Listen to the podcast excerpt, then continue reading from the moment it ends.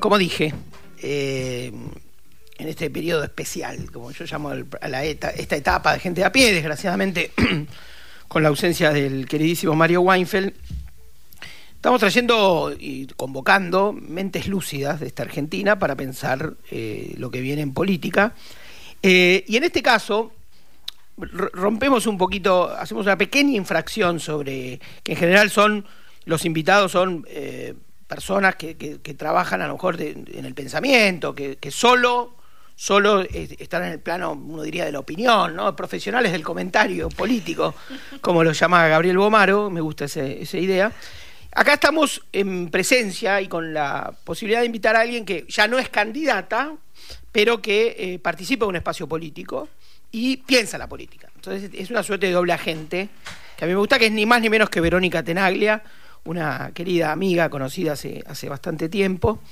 Eh, Verónica es tiene muchas eh, ciudadanías, porque es, por un lado, es porteña por adopción, comunera, es peronista, pero no es kirchnerista, o no está, diríamos, en la órbita del, digamos, de la etapa más eh, cristinista, por decir así adhiere, suscribe, tiene como referencia el peronismo de Córdoba, que ha conformado un espacio nacional bastante interesante y que además obtuvo una cantidad de votos que ahora valen el doble, ¿no? Eh, es comunera, es comunera de mi querido barrio, yo viví unos cuantos años en Parque Patricios y, eh, y es de Salto. Saladillo. Saladillo. Es que algo tenía que decir mal. Es de Saladillo. Casi, casi, perfecto. Eh, denota mi portenismo extremo, ¿no? Es decir, pifiarle Era con ese. Sí, fuera por ahí. Bueno, así que en toda, y es empresaria, es dirigente pyme, eh, trabaja en la, economía y la, digamos, la economía del conocimiento, ¿no? la industria del conocimiento, en fin. Todas esas ciudadanías tiene Verónica, así que ¿cómo estás, Vero? Hola, ¿qué tal? Qué presentación, un lujo. Bueno, me alegro, me alegro que te sientas bien. Eh, ¿Omití algo? ¿Hay alguna corrección en esto que digo? ¿O, o reforzó un poquito? ¿Hincha de? No, bueno, soy hincha de River. Ahí está. mamá de Lucas. Mamá de Lucas. Presidenta de la cooperadora del colegio. Muy bien. ¿De qué colegio? De la, Escuela Argentina-China, la Escuela 28 del Distrito Escolar 5. Muy bien. Vieron que acá en la ciudad los distritos escolares no coinciden con los números de comuna, ah, ni con los distritos de salud, las regiones de salud. O sea que cada, cada sector tiene su mapa. Debe ser difícil coincidir, por eso es que cuesta tanto planificar algo, ¿no? Escucha, y ahí eh, el querido Lucas, a quien conozco, que es una preciosura de niño, eh, o sea, va a salir de ahí hablando chino por ejemplo. Sí, claro, sí, sí, es, una, escuela, bilingüe de inmersión dual, donde la lengua materna se, se transmite entre compañeros, además de, de compañeros de curso, además de tener una maestra sinoparlante y una maestra hispanoparlante. Wow. Es un acuerdo entre el gobierno de la ciudad y el gobierno de la ciudad de Beijing, o sea, entre dos ciudades, llevaron adelante esta propuesta educativa. En una escuela construida en el con el plan Mil Escuelas de Néstor. Mira vos. El, todo esto en la esquina de mi casa. O sea, en Parque Patricio. No digo para la las, contradicciones y todo eso. Las capas. Y las, capas, de proyectos total. ¿no? Eh, adentro de una escuela está casi como una, historia de la Argentina. Y esto fue, por él, para ubicarlo históricamente, eh, imagino la escuela fue construida en 2012. claro. Ah, Inaugurada en el 2012 del plan Mil Escuelas, escuelas de la Ciudad de Buenos Aires. O sea que estaba Macri. Eh, no, en 2012 estaba. Eh, ¿Quién estaba? Eh, sí, Macri, Macri. Sí, jefe de gobierno era Macri. Claro, claro. Ah, mira vos. Bueno. Wow. Sí, hay un polo educativo ahí en Los Patos, entre Iguazú y Monteagudo, construido con el plan Mil Escuelas, una, un jardín, una primaria y después el CBO Evita. Todo secundario, digo, ¿no? Todo ahí sí. en el sur. Y eh, ahí en ese barrio, de ese barrio sos comunera. Sí, La Boca Barracas, Parque Patricios Pompeya. Y para, para este, este programa es federal, este programa se escucha en todo el país. Eh, la ley de comunas fue una suerte de, digamos, muy expresiva de la política porteña. Eh, ¿qué, hace un comunero? Así rápido, ¿no? Si decís, lo están escuchando en Bariloche, ponele, un, un Debería ser como el concejal del pueblo.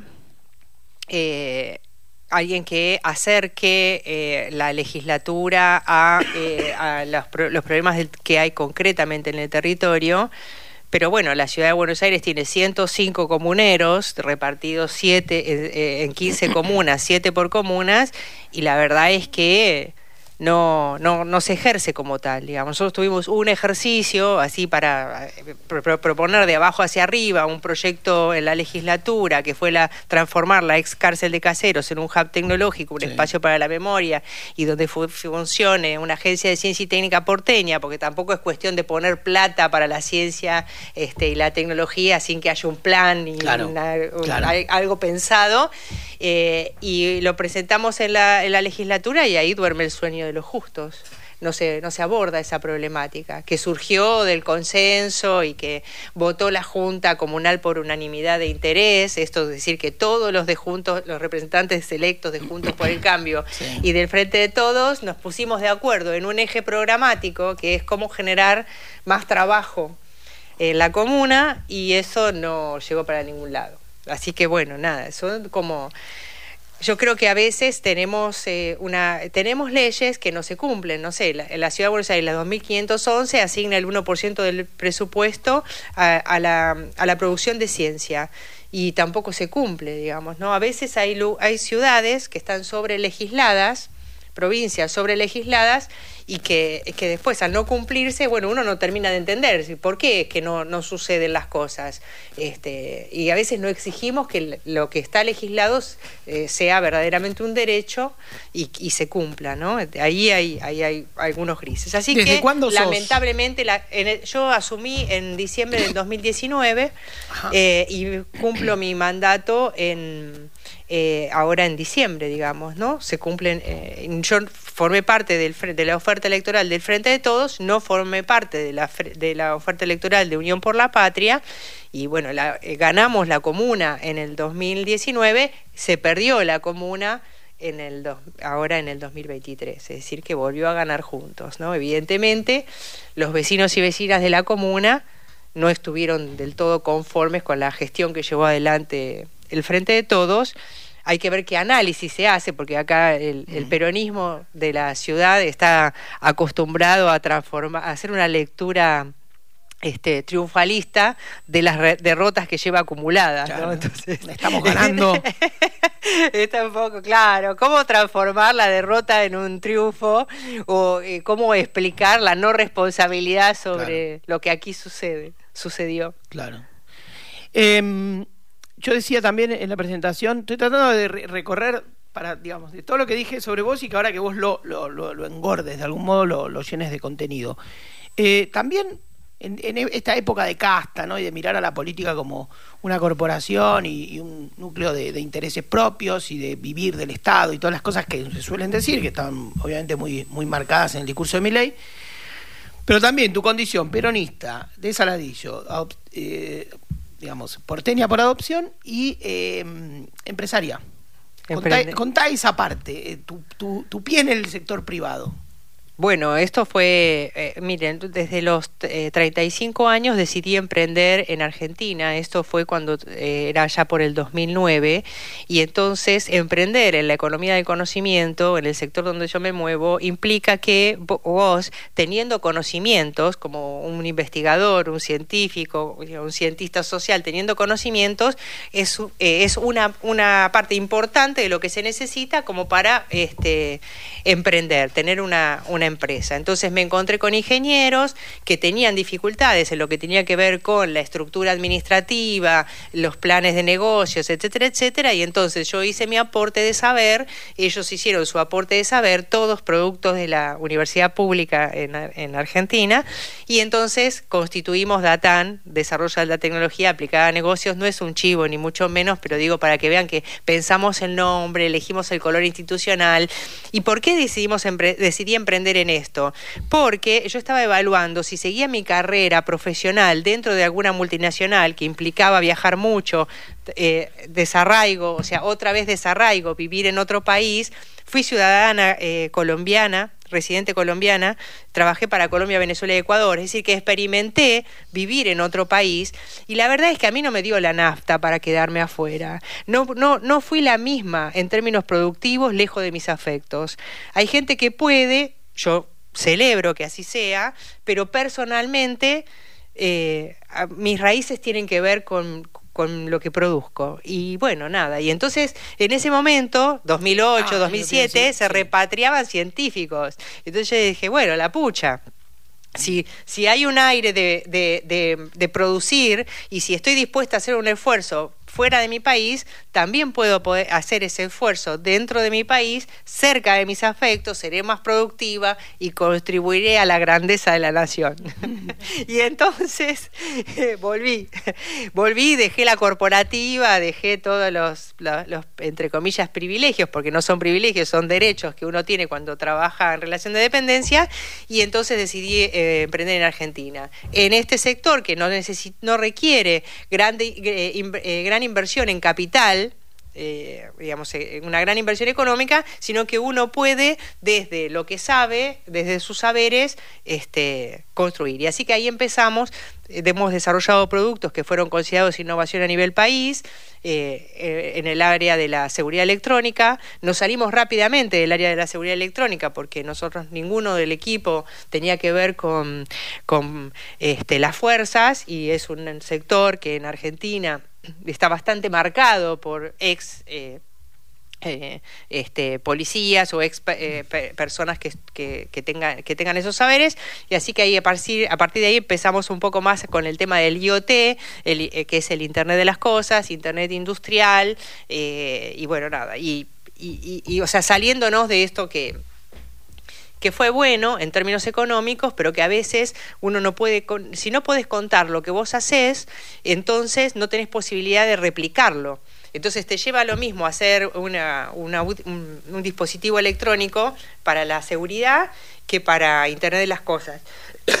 Perdón. No, tranqui, tranqui. y entonces te lleva lo mismo, pero el que compra para seguridad no te permite decir que usa tu dispositivo. Y entonces si nadie lo puede saber, nada, no puedo divulgarlo, no puedo vender más. En cambio, si hago, no sé, un sensor de dióxido de carbono, claro. lo puedo contar al mundo. Discúlpenme que me agarró un ataque de tos. No, Deben ser los nervios.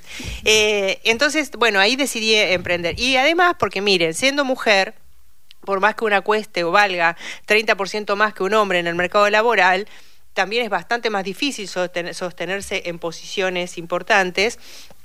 Y aunque, como les decía, costáramos, costamos 30% menos, tampoco somos, tampoco somos la mitad. Entonces es bastante difícil elegir lo que a uno le gusta, lo que uno quiere. Y entonces dijimos, bueno, ¿por qué no empezar a construir ese lugar dentro de un emprendimiento propio?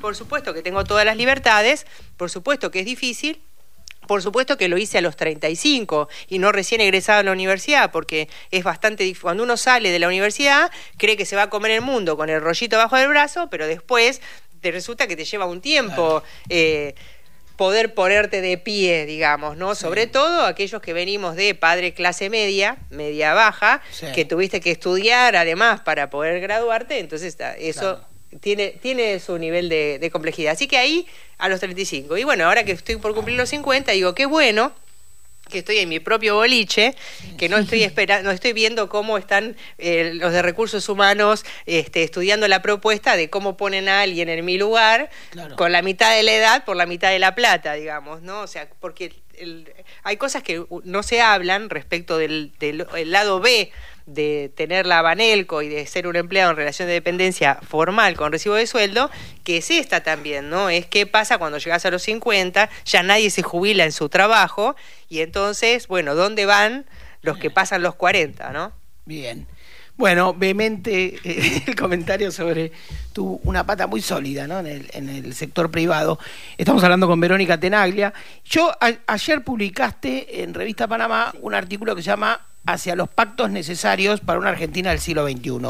Lo hiciste como también como una mujer que conforma un espacio político, eh, el espacio de Charetti, y de cara a un balotage que va a enfrentar a Massa con Milei.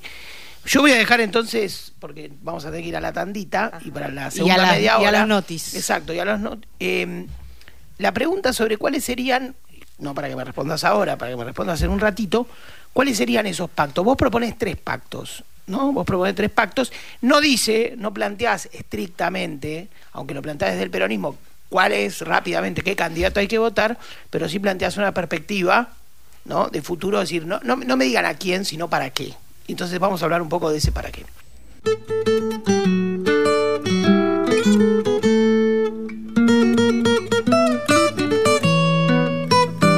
Y lo prometido, eh, seguimos charlando con Verónica Tenaglia. Martín había dejado ahí una inquietud para más tarde, dijo, y bueno, y ahora podemos repetirla. Llegó, llegó esa tarde. Llegó, llegó el momento. Llegó la tarde.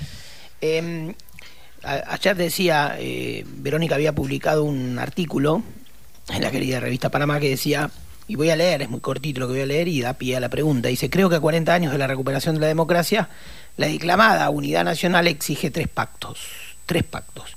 Un pacto democrático, un pacto productivo y un pacto federal. Y decís ahí, intentaré descifrarlo. Yo no, no voy a seguir leyendo, ahora te voy a pedir a que vos, que estás acá en persona y tal vez de un modo más este, coloquial, nos diga, bueno, ¿en qué se basan esos tres pactos eh, frente a este, esta convocatoria que está abierta y que no tiene que ver estrictamente con un candidato solamente, aunque aunque también, digamos, pero tiene que ver también con un espíritu de época que se va abriendo de a poco, ¿no? Con un espíritu que da cuenta de, un fracaso colectivo de la política y de un estado crítico de lo social, ¿no? Muy, muy profundo, ¿no? Que es mucho más que grieta, ¿no? De, fracturas, de cosas más, más a fondo. Entonces, ese espíritu de época que, que, es necesario alentar, y celebro mucho que en tu artículo vos lo alientes, ¿no? Hables de esta, de esta especie de tocar fondo que tiene la Argentina, que, llama a la grandeza, ¿no? Bueno, vos hablas de estos tres pactos. A ver, a ver. Verónica Tenaya, diga sus tres pactos. Bueno, antes de entrar en los tres, en los tres pactos, quiero destacar esto. Una vez dije, y estoy convencida de esto, que la verdadera grieta es entre el sistema político y la sociedad.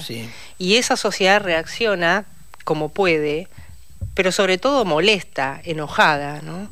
Y, esta, este, este evento al que vamos a concurrir el 19 de noviembre, que tiene dos, dos, dos, dos candidatos, hay dos posibilidades solamente, este, también un poco de una forma u otra son producto de esa bronca este, y de, esto que hemos vivido desde en estos 40 años desde la recuperación de la democracia. ¿no? Así que cuando yo hablo de pacto, digo, bueno, o sea, se va a votar entre un candidato y otro candidato. Bueno, ¿qué hacemos nosotros todos y todas como sujetos políticos que somos? Tenemos que exigir que se den determinadas condiciones, ¿no es cierto? Eh, y este es el momento también para opinar y para exigir y para pedir. Entonces, cuando yo hablo de un pacto democrático, me refiero a que, pueden leer la nota en Panamá Revista porque así, digo, ahí está como todo más ordenado, lo pueden, la pueden buscar y leer. Pero es, cortita y, amena. Pero cuando hablo de un pacto democrático, quiero, me, refiero a que tenemos que eh, generar acuerdos básicos sobre la memoria, verdad y justicia, con la perspectiva de género, con todos los, digamos, los derechos que abraza la sociedad en, estas, en estos 40 años de recuperación de la democracia y eh, de algún modo construir el respeto por las instituciones, ¿no?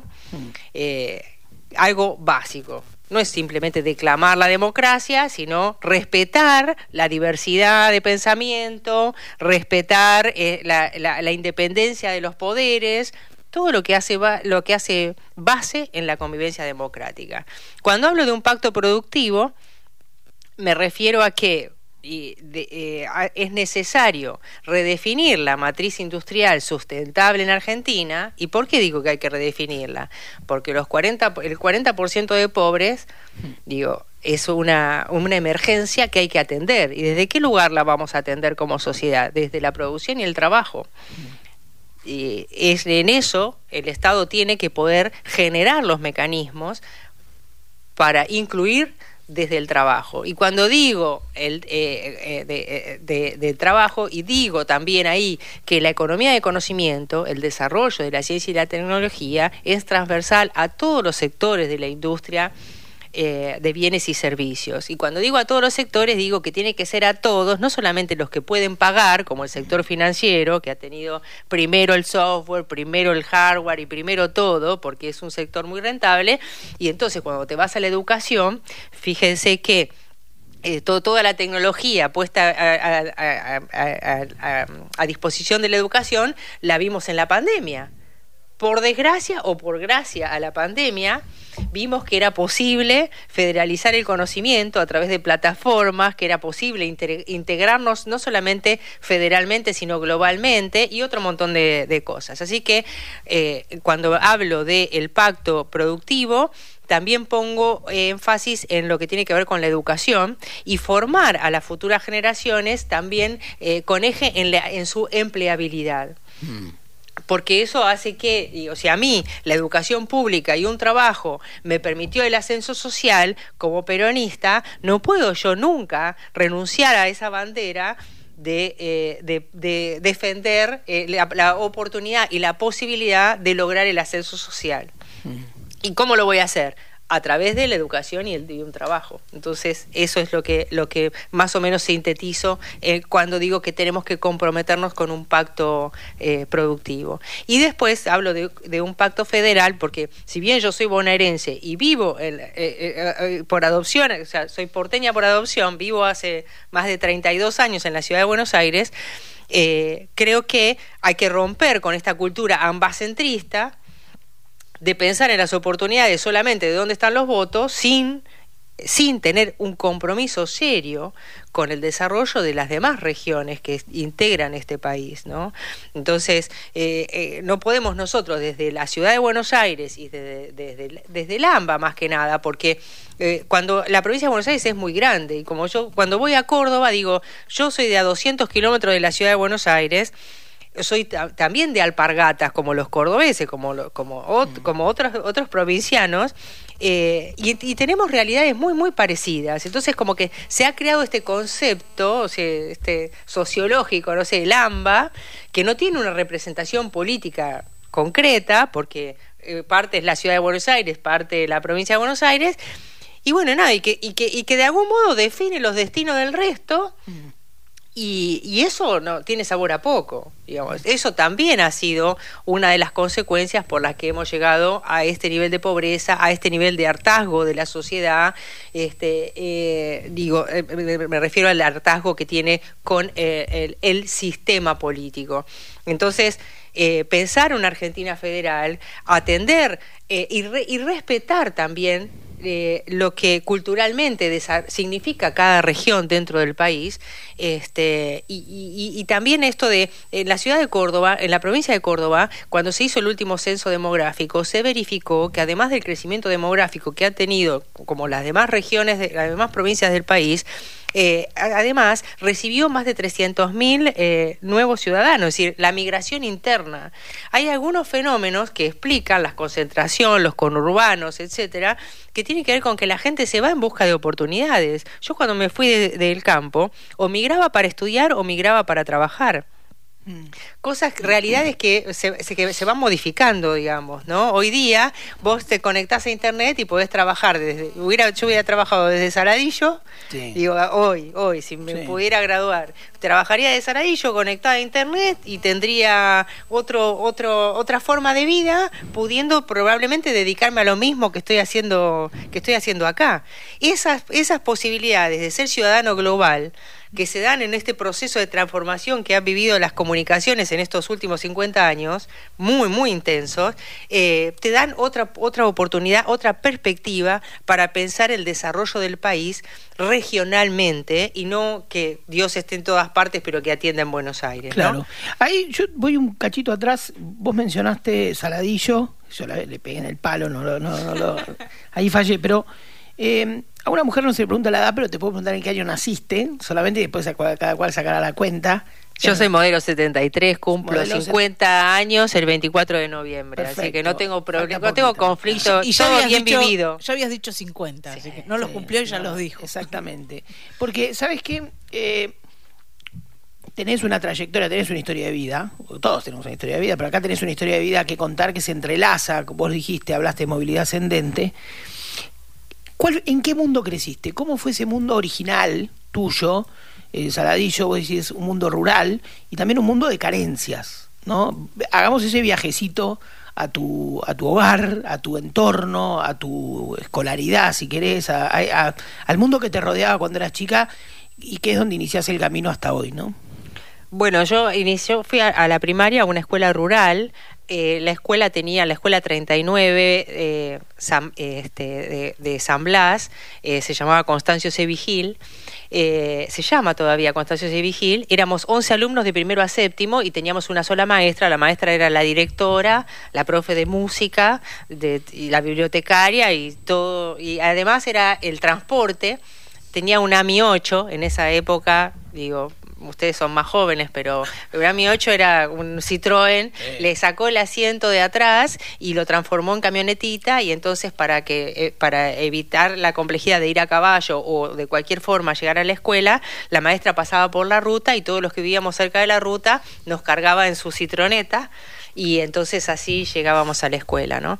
Hay una, particularidad, digo, yo nací en el kilómetro 175 de la ruta 205, eh, paraje de San Blas, cuartel tercero, partido de Saladillo, ¿no? Entonces, cuando yo me vine a vivir a Buenos Aires, decía, no, porque la gente que vive en un barrio, cuando pone manzana, casa, eh, yo qué sé, allá al fondo, pasillo al fondo, ahí es una especie de discriminación. Y yo pensaba, pero a mí no me alcanzan ni tres renglones para escribir mi, mi, domicilio, casilla postal, que aparte tampoco llegaba el cartero, ¿no?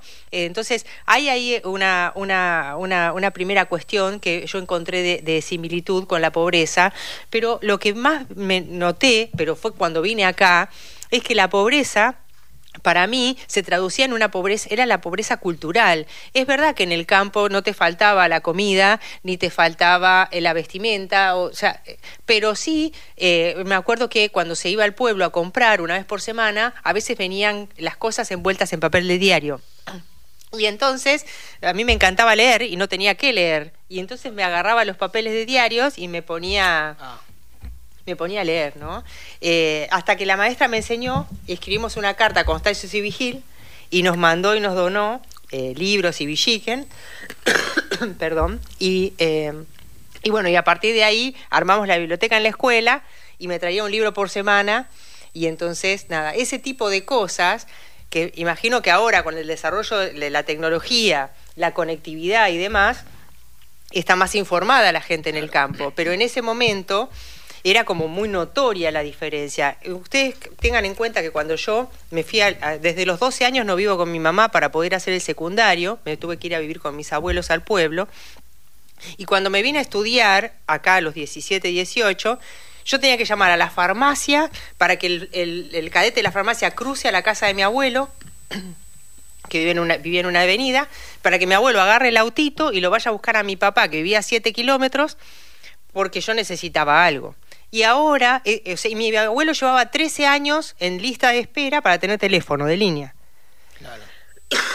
ahora, uno hace una videollamada de WhatsApp y ves lo que están haciendo en el medio del campo en este momento, ¿no? Entonces, ¿cuánto ha cambiado? Y esto en 30 y pico de años. Ya no existe la lista de espera para el teléfono de línea, ya no existe el teléfono de línea casi, prácticamente.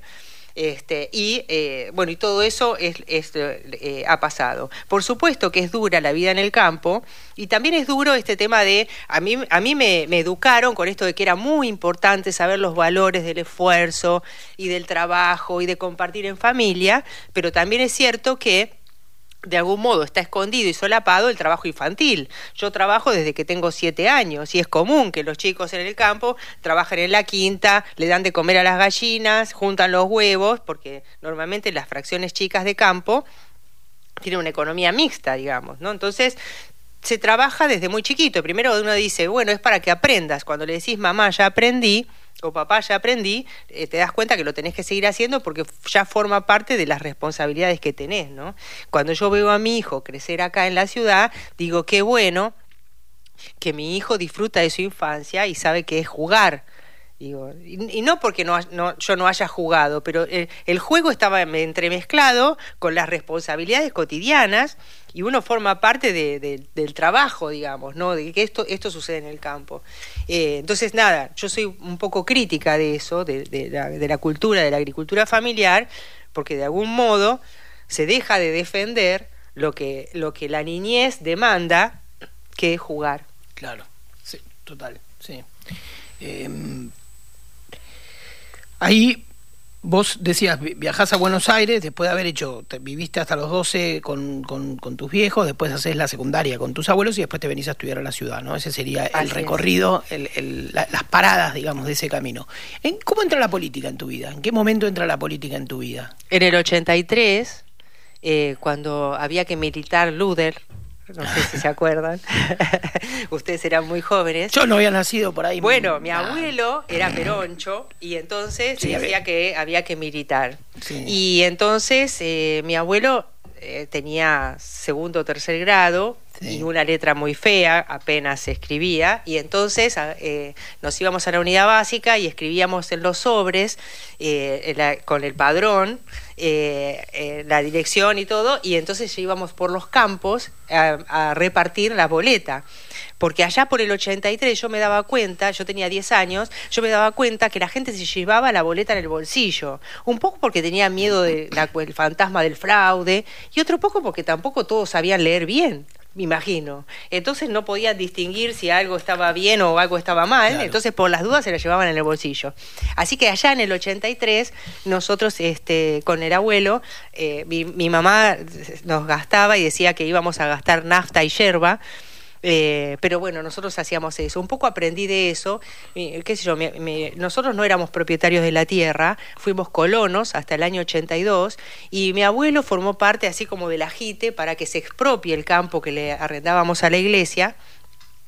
Eh, en unidad económicos familiares y la verdad es que peleó por todos y mi abuelo decía la tierra tiene que ser de que la trabaja y peleaba para que fueran familias familias las que estuvieran a, cargo de pagar el campo ese en 10 años. ¿no? Entonces, un poco así de militar sin cargo, eh, sin, sin, digamos, sin lugares, pero, pero por los valores, digamos, ¿no? Y para el bien común. Cosas que parecen ahora de modé, digamos, ¿no? o sea, porque ahora se nota tanto la política profesional que, esto que estoy contando pareciera ser que era, que era imposible. Y mi abuelo era de la comisión del club de, fútbol agrario. ¿Y, cómo, le fue a Luder en Saladillo?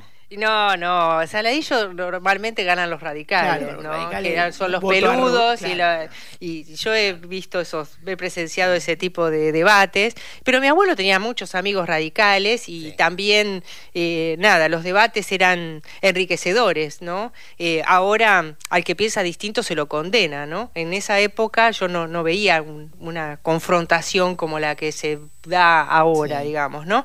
Así que ahí fue como... Y después, bueno, yo me vine a estudiar, yo acá estaba más cerca y pensaba que iba a poder militar, pero cuando como yo tenía que estudiar en la universidad y trabajar, no me quedaba tiempo. Era como que la militancia estaba, la militancia estaba pensada para quienes no trabajaban, entonces se encontraban en la facultad de Derecho a tal hora. Yo me tomaba la hora de almuerzo, me tomaba un taxi para ir a la reunión esa del PJ, y resulta que nunca llegaban, llegaban tarde y se me terminaba la hora del almuerzo y me tenía que volver. Y al tercer taxi que gasté dejé de, dejé de, militar porque eh, era una cuestión de, para la élite, eh, ser militante acá, ¿no? no eh, y actualmente todavía cuesta reunirse, tener reuniones de debate político que respeten los horarios laborales. Es como que nada, está la, todavía cuesta. Y sobre todo también a, las mujeres, que tenemos además el horario del colegio, ahora se, va, se van agregando complejidades, ¿no? Entonces